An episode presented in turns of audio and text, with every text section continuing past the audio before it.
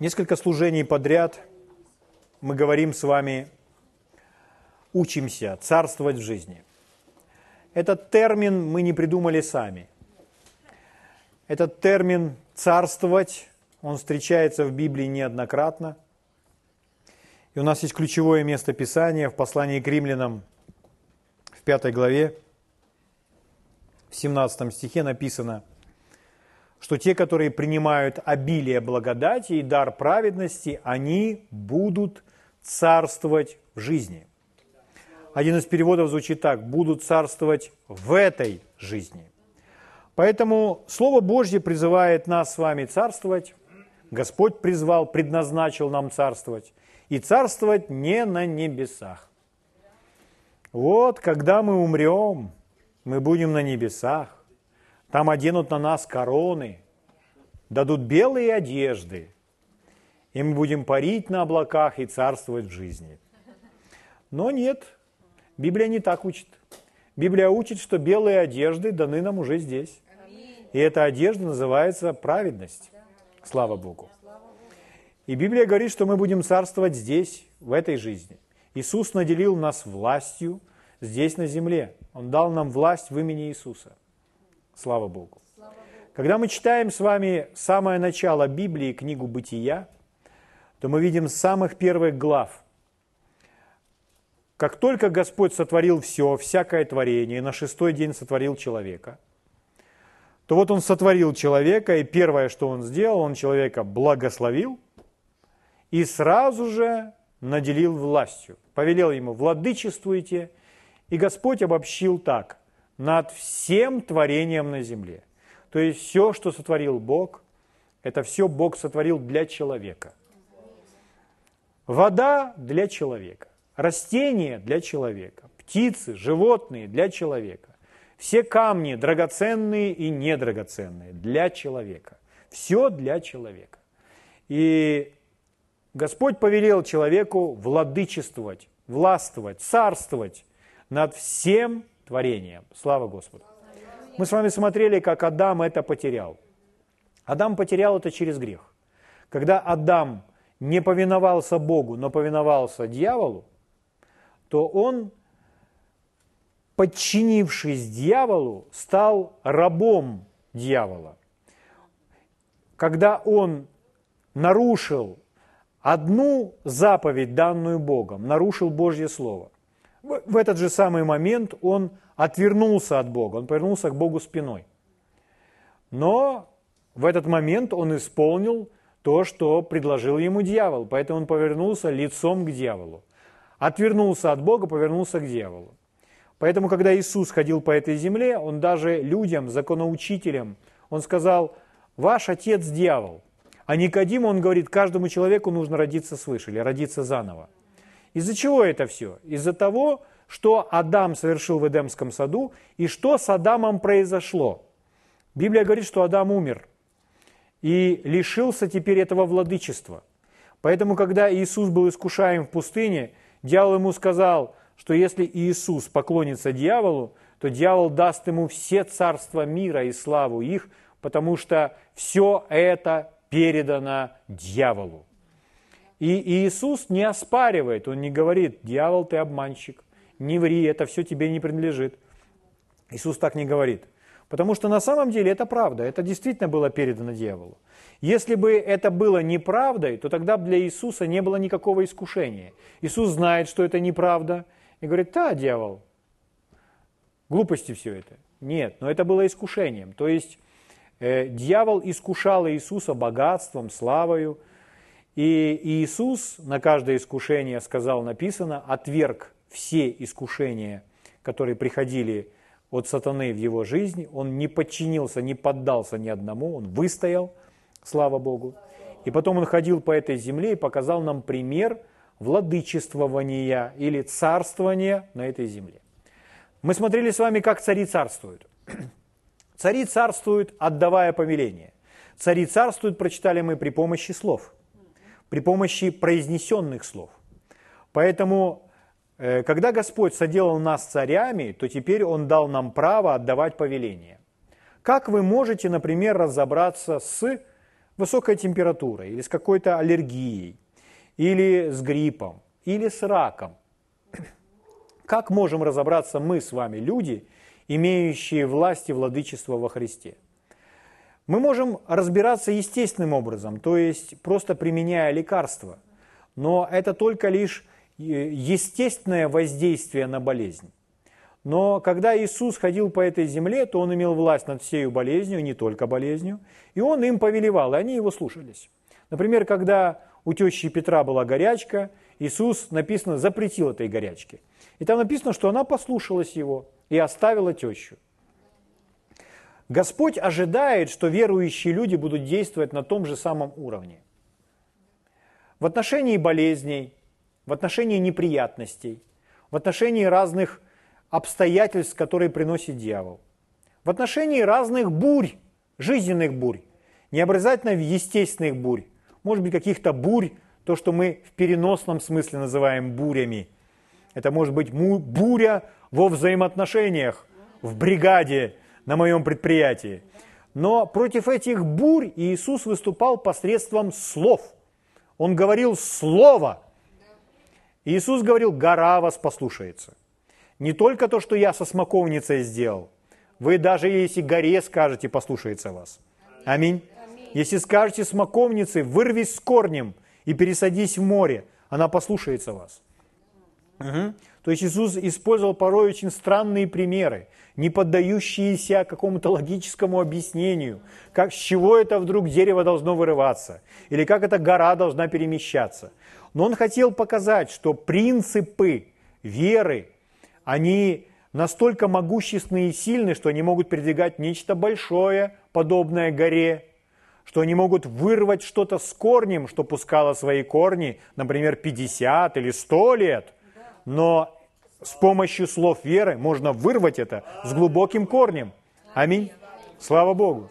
Поэтому дьявол порой, он строит свои коварные планы, вяжет свои цепи в жизни какой-то семьи или какого-то человека долгие годы, 10, 15, 20, 25 лет, 30 лет, 40. Человек приходит к Господу Иисусу, называет его своим Господом, открывает для него свое сердце, омывает, омывается его святой кровью, принимает его Святой Дух, его жизнь, его благословение – это все происходит в один миг. И несмотря на то, что дьявол строил в жизни этого человека и плел свои паутины и цепи на протяжении, допустим, последних 30, 50 или 60 лет, в один миг этот человек моментально освобождается от всех цепей. И дьявол не может больше его держать. Дьявол полностью бессилен. Разве это не удивительно? Слава Богу. Поэтому Господь хотел бы, он предназначил нам, чтобы мы действовали на таком же уровне, как действовал Иисус. И мы с вами сказали, что очень важная составляющая, чтобы царствовать в жизни, нужно разобраться в своей жизни с осуждением. Если человек имеет осуждение в своей жизни, он не сможет царствовать.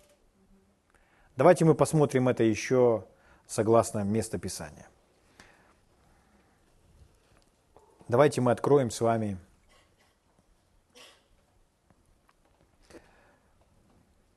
первое послание Иоанна,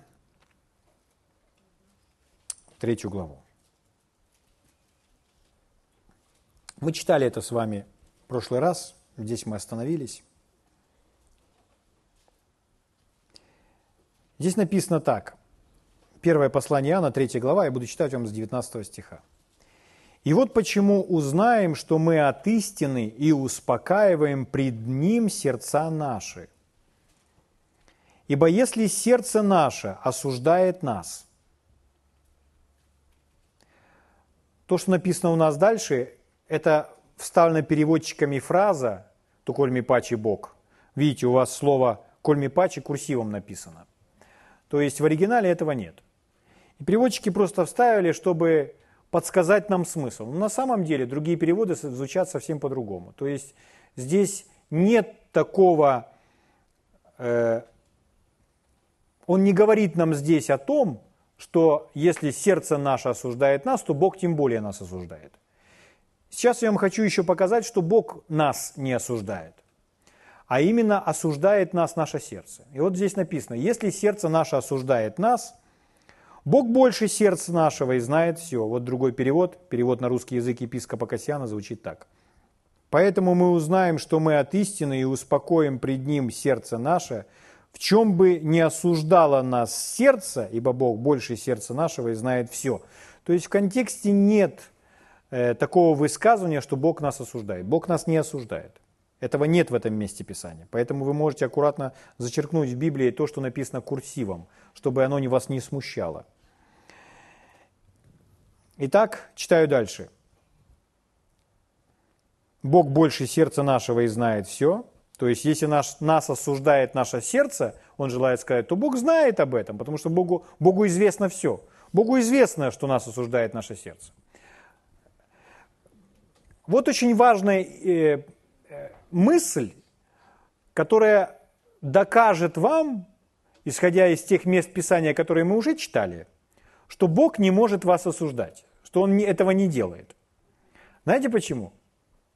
Потому что, что касается осуждения или суда, то мы с вами уже прочитали, мы испытываем осуждение за то, что мы знаем, что нужно было поступить так, а мы поступили иначе.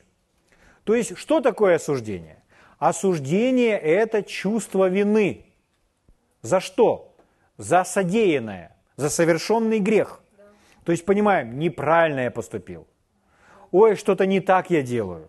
И человек испытывает осуждение. Угу. Но э, если бы э, мы можем испытывать осуждение, то, то есть в рамках того, что мы понимаем, что мы видим, что мы знаем. За пределами этих рамок мы себя и осуждать-то не можем, правда? Вот. Или если нам будет навязано что-то, может быть, неправильное, то мы тоже себя в этом будем осуждать. Но только за пределами своего знаниями. За пределы своего понимания знания мы выйти не можем. А если вдруг допустить такую мысль, что Бог нас осуждает, то Бог ведь нас осуждает в пределах того, что знает Он. Понимаете, если Бог начнет нас осуждать, то это все, это конец мы, этого, мы, вы на этом, мы на этом суде не выстоим. Правда? Поэтому Бог, Он нас не осуждает. Я вам сейчас покажу это место Писания, где об этом очень ярко говорится снова и снова. Он послал Иисуса, чтобы нас не судить. Потому что весь грех был осужден и наказан в Иисусе. Поэтому благодаря Иисусу мы получили оправдание даром, мы его не заслужили, это оправдание. Правда? Поэтому Бог нас не осуждает. Угу. Очень важно обратить внимание на то, что здесь написано. Сердце наше осуждает нас. Наше собственное сердце. Угу. Хорошо, дальше написано. Возлюбленные, если наше сердце не осуждает нас, то мы имеем дерзновение к Богу. Если сердце не осуждает, мы имеем дерзновение. Если наше сердце, наше, наше, осуждает нас, то, соответственно, мы этого дерзновения не имеем. В другом переводе уверенности. Или можно слово дерзновение заменить другим словом смелость. То есть, если наше сердце не осуждает, что мы будем иметь? Мы будем иметь смелость мы будем иметь дерзновение, мы будем иметь уверенность. А если осуждает, то всего этого в нашем сердце не будет. Мы не будем иметь той смелости, дерзновения. Угу. Итак, что написано дальше?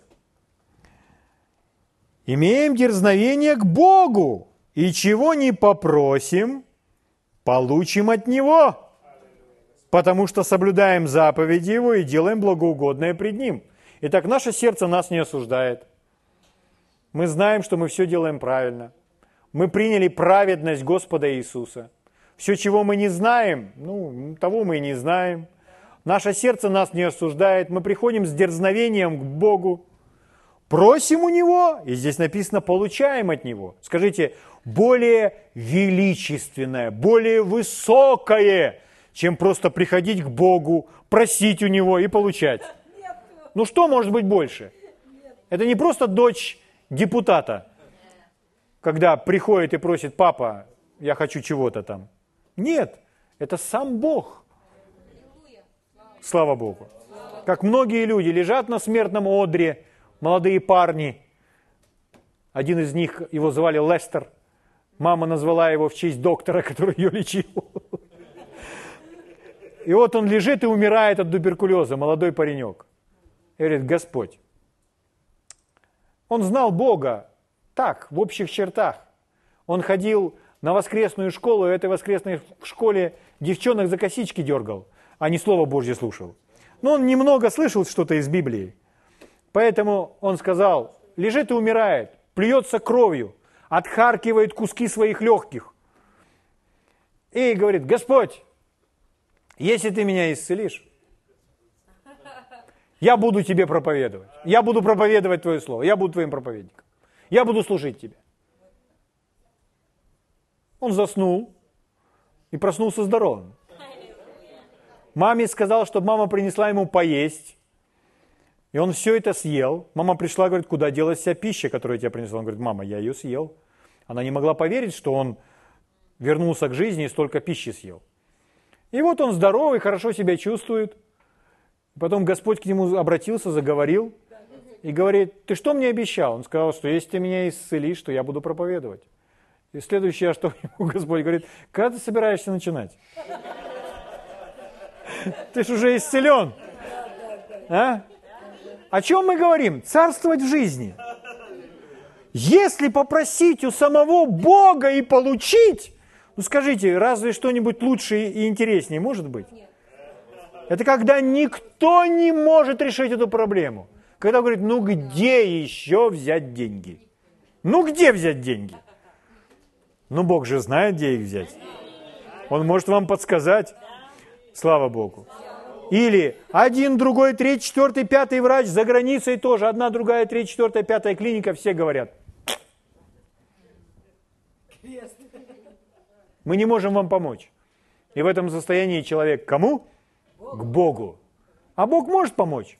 Бог может помочь, Он даже после четырех дней лежания в гробу, когда уже от вашего тела пошел запах, Он может вас поднять.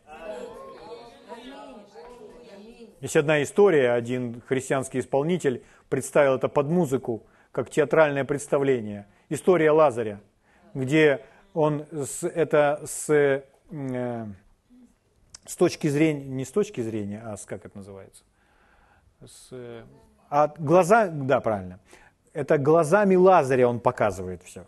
То есть Лазарь там на небесах умер, разговаривает с Авраамом, там, с другими людьми. И вот он стоит, да, да, вот я рассказываю им разные истории, как они жили. Мы с Иисусом, Иисус мой, мой, мой друг, он ко мне дома приходил, мы с ним кушали и так далее. Мы вместе с сестрами дружим с самим Иисусом, с самим Мессией. Это он там на небесах рассказывает. И вдруг он рассказывает им, и он слышит, Лазарь! Иисус?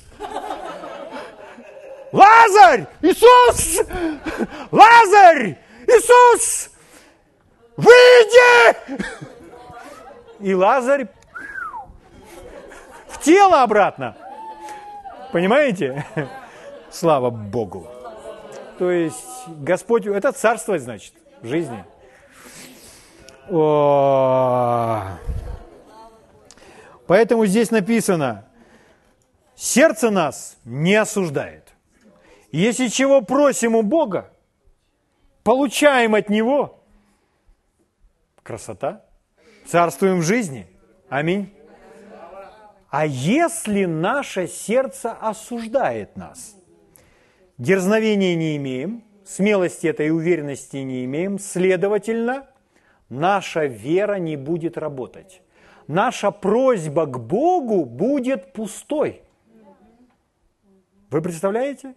Поэтому если мы собираемся э, получать ответы на свои молитвы, если мы собираемся царствовать в жизни, то нам прежде всего нужно разобраться с осуждением, чтобы наше сердце нас не осуждало. И мы с вами рассмотрели три причины, почему сердце осуждает нас, почему во Христе, где нет осуждения, человек испытывает осуждение. Осуждения во Христе нет, а человек переживает осуждение. Три причины.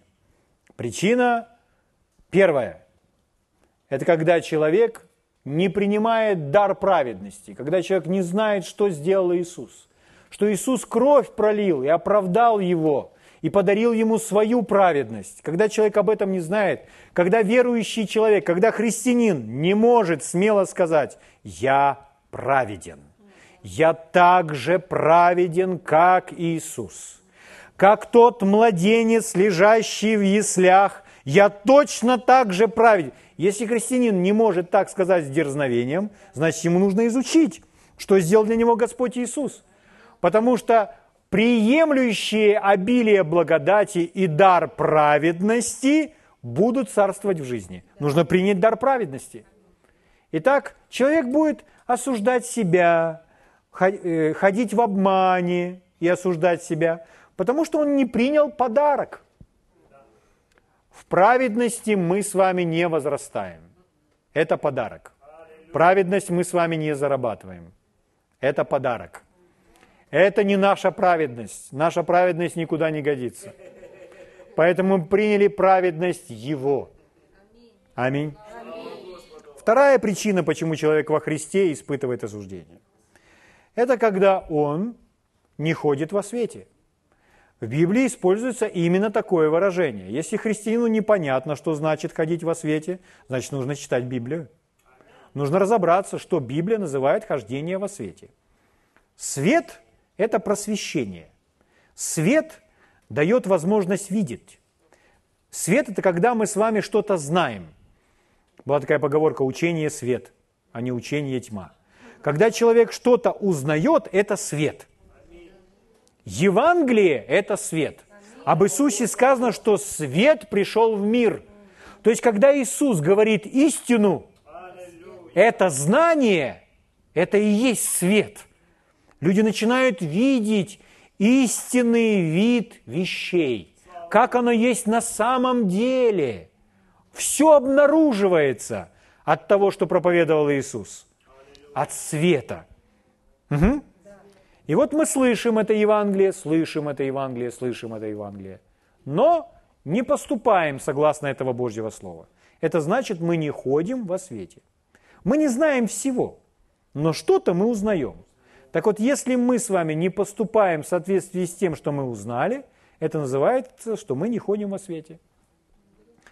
Грехом является то, когда мы нарушаем имеющееся в нас знание, когда мы нарушаем этот свет.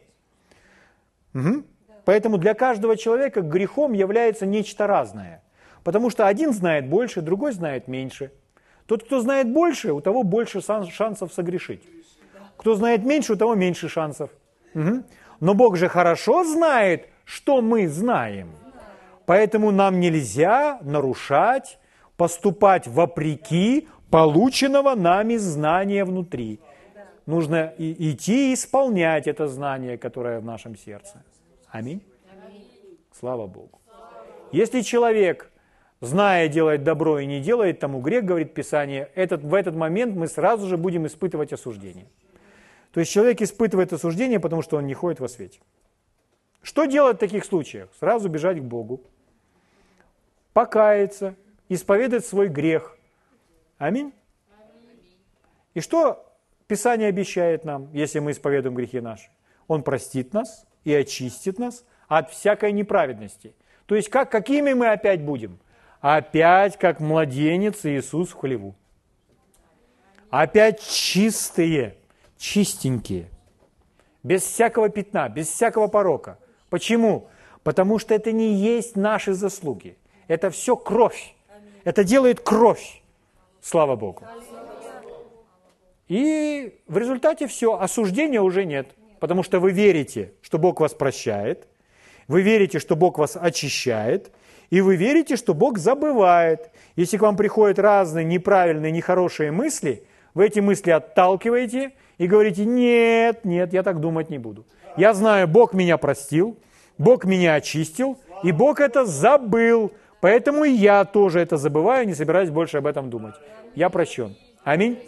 Итак, мы разбираемся с любым осуждением, которое есть в нас. Угу. Но есть еще третья причина, почему осуждение может испытывать человек в своем сердце. Почему сердце человека может осуждать? Это когда человек начинает судить других. Писание говорит, не судите и не судимы будете. Не осуждайте и не будете осуждены.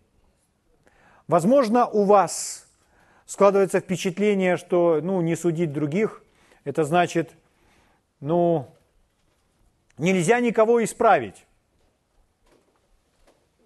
Но исправлять и судить – это не одно и то же. Нам, например, даже не нужно судить своих собственных детей. Но мы же их исправляем. Так ведь? Что нужно делать? Нужно говорить истину. Если мы кому-то говорим истину, что если кто-то делает неправильно, а мы говорим ему истину, то это не значит судить человека, это значит говорить истину. Осуждение – это очень сходно с тем, как человек волнуется. Например, когда мы говорили с вами о том, что Писание говорит, что чтобы э, мы не волновались, не беспокоились, не заботились, говорил Иисус. Не заботьтесь ни о чем. Когда человек впервые это слышит, он говорит, а как же теперь жить? То есть он думает, что заботиться – это значит подумать о том, что я должен сделать завтра – Спланировать завтрашний день. Спланировать завтрашний день – это не значит заботиться.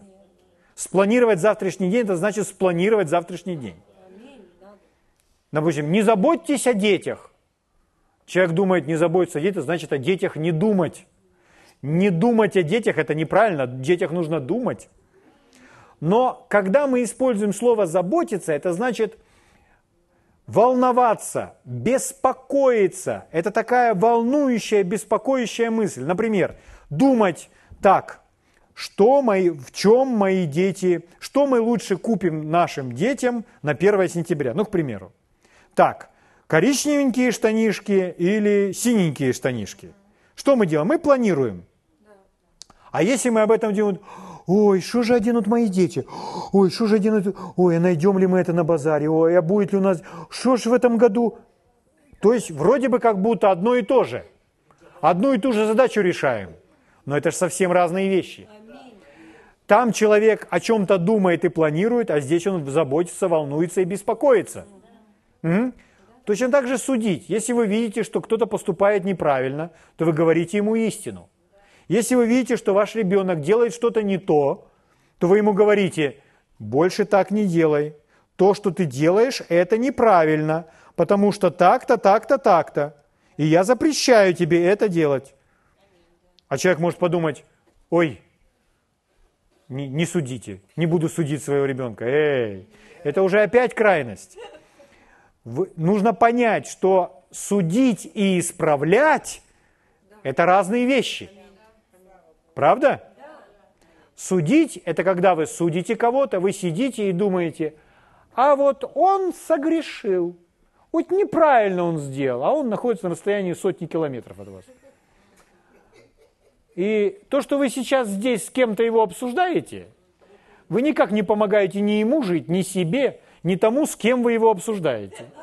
И вы думаете, вот я думаю, мое мнение такое, что вот он не прав – Откуда вы знаете? Откуда вы знаете, что в сердце того человека? Откуда вы знаете, что он вообще знает? Вот о чем идет речь. Поэтому, когда мы начинаем кого-то судить или осуждать, Писание говорит нам, не делайте этого. Иисус говорил, не делай. Почему? Потому что мы не способны. Мы не знаем, что в человеке.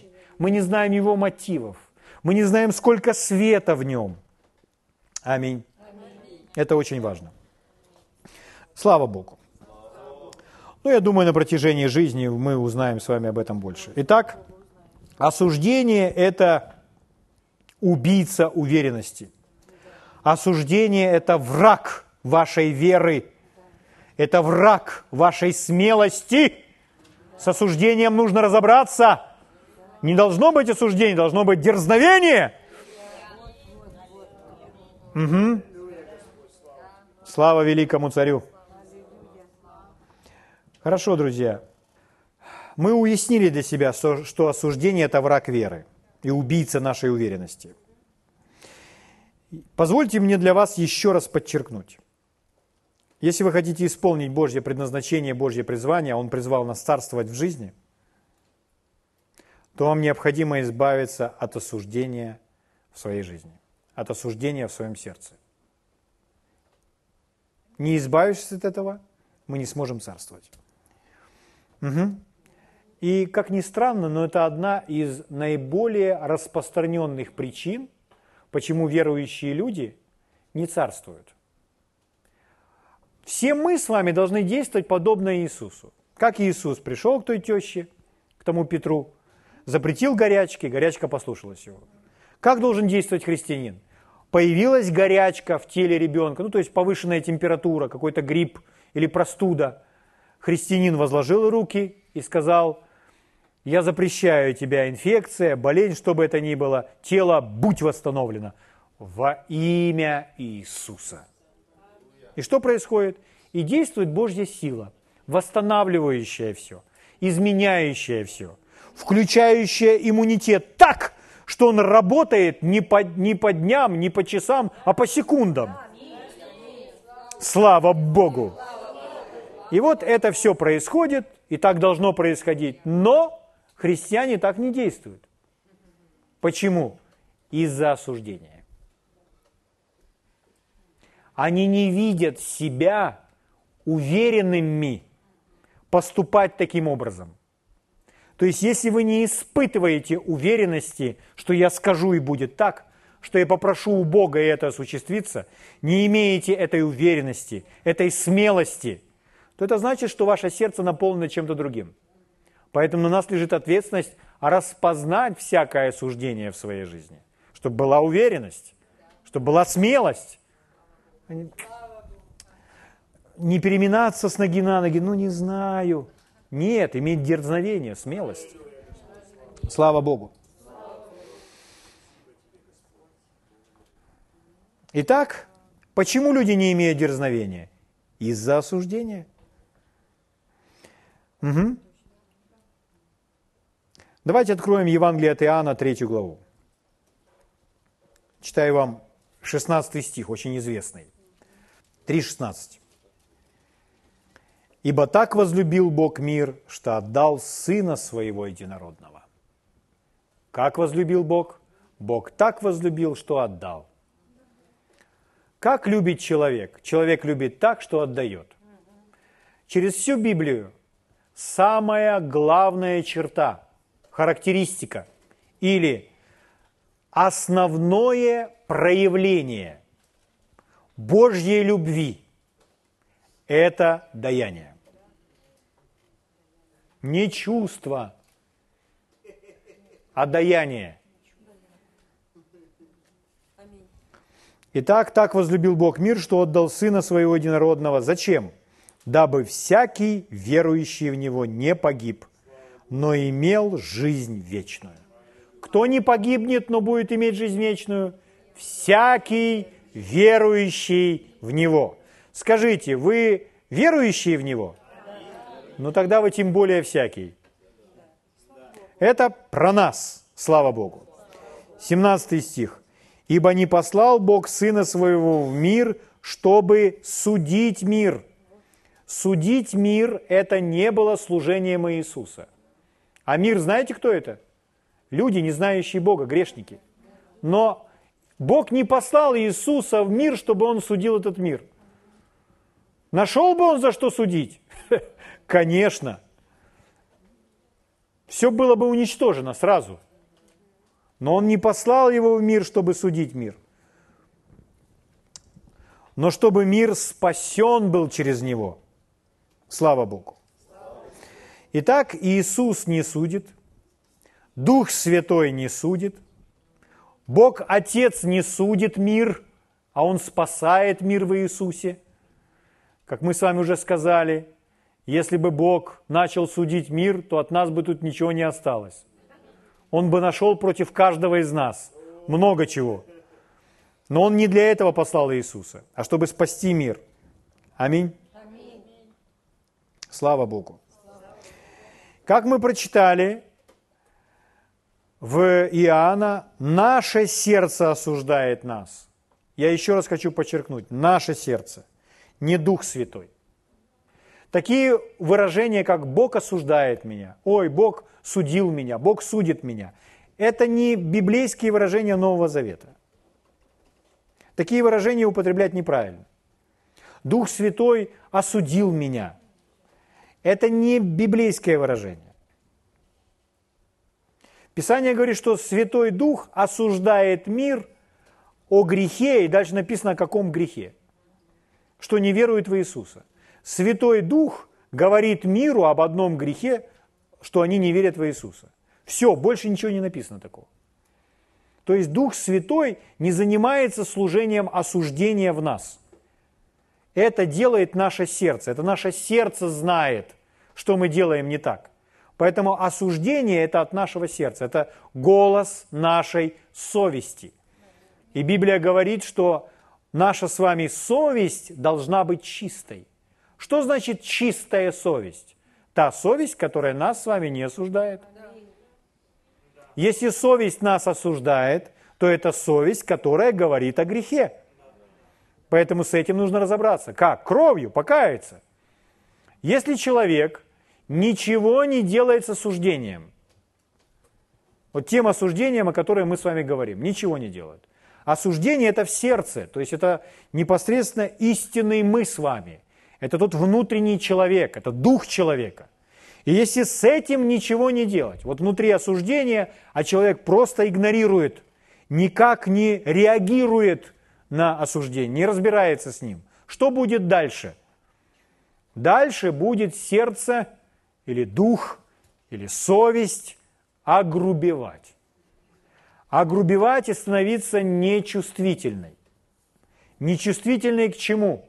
К Божьему голосу, к Божьему Слову, к Божьему свету.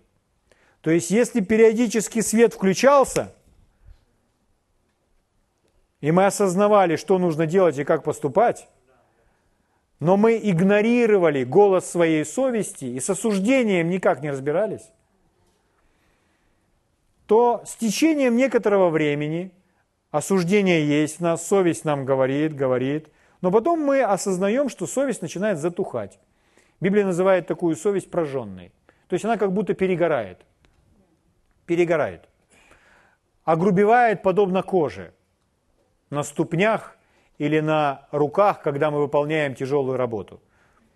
Кожа имеет свойство огрубевать, мозоли натираются. Поэтому она становится уже не такая чувствительная. В нее можно, в мозоль можно воткнуть иголочку там, или ножичек воткнуть, или начать ковырять э, эту кожу ножницами маникюрными и отрезать куски кожи у себя на руке. Почему? Она грубая, она мертвая, у нас нет ощущений. Как живой кожей. Живую кожу вы так не порежете, не проколите. Поэтому совесть прожженная, она нечувствительная. И что в результате человек? Человек не осознает свет, человек не слышит Божий голос, человек не осознает, как поступать правильно в той или иной ситуации. Он становится грубым – он становится жестокосердным или твердосердным. Его сердце превращается в камень, оно окаменевает. И поэтому человек к духовным вещам нечувствителен. Такой человек через некоторое время уже не хочет Божьего Слова, такой человек не хочет ходить в церковь, такой человек не хочет молиться, и его это уже не беспокоит. Был ли он когда-то в Божьей жизни? Да. Но теперь это его не беспокоит. Если человек спросит, почему? Почему такое происходит? Потому что огрубело его сердце. Бога невозможно познать умом. Бога невозможно познать телом. Бога можно познать только сердцем. Поэтому необходимо хранить свое сердце чистым, чувствительным. И это связано с тем, что мы разбираемся с осуждением. Потому что если наше сердце не осуждает нас, то мы имеем смелость дерзновения к Богу уверенность по Богу. Слава Богу. Слава Богу. Благодарю Тебя, Господь. Так, да? 18 стих. Верующие в Него не судятся. Вы видите? Смотрите, как просто. Смотрите, как просто.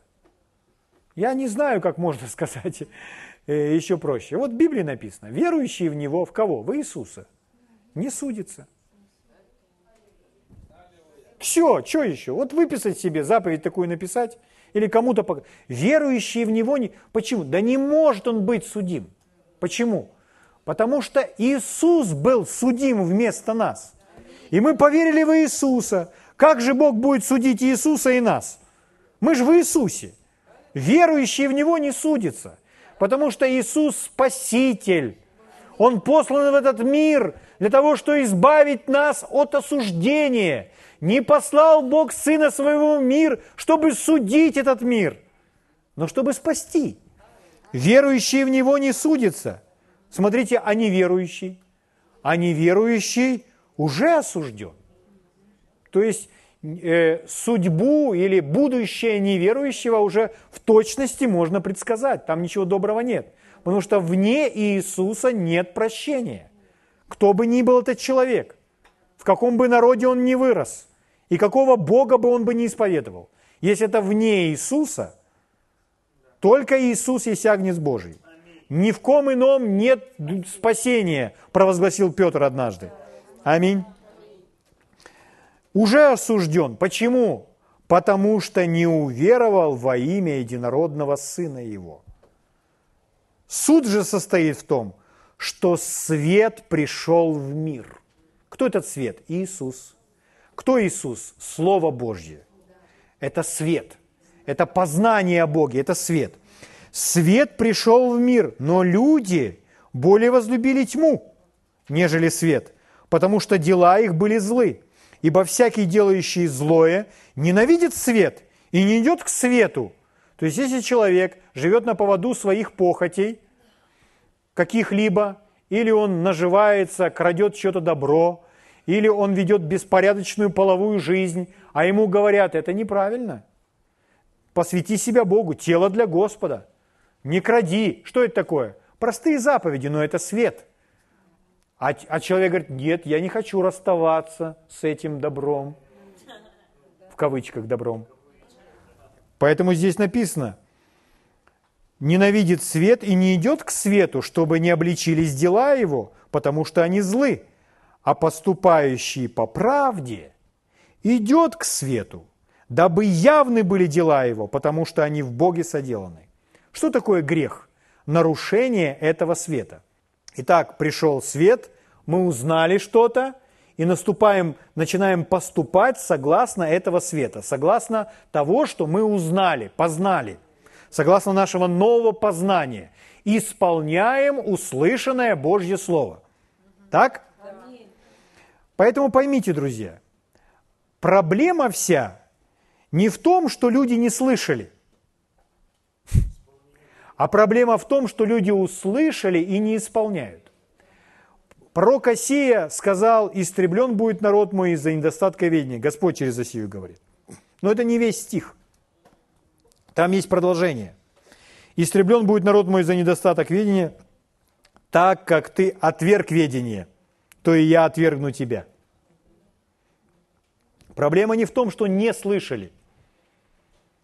Есть на этой земле люди, которые не слышали, свет в чью жизнь еще не пришел. Но есть еще очень серьезная проблема. Свет пришел в жизнь людей, но они отвергли. Но есть те, которые не отвергли, которые приняли свет. И те уже не будут осуждены. Тем нет никакого осуждения. Верующие в Него не судятся. И мы должны хранить свою совесть чистой, чтобы в нас никогда не было никакого осуждения. Если оно появляется из-за того, что мы нарушили свет – у нас есть та же самая кровь, чтобы как можно скорее очиститься. Зачем? Чтобы хранить свое сердце чистым, чувствительным, чтобы слышать Бога. Потому что в особо важный момент, когда нам нужно будет услышать Бога, мы его услышим, и будет сохранена наша жизнь, или жизнь наших родных и близких, или еще кого-то. Потому что мы пойдем в правильном направлении. Если же нет, если человек глух духовно, то он не услышит и пойдет прямо на убой, куда поведет его дьявол, чтобы истребить, убить, погубить. Будем хранить свою совесть чистой.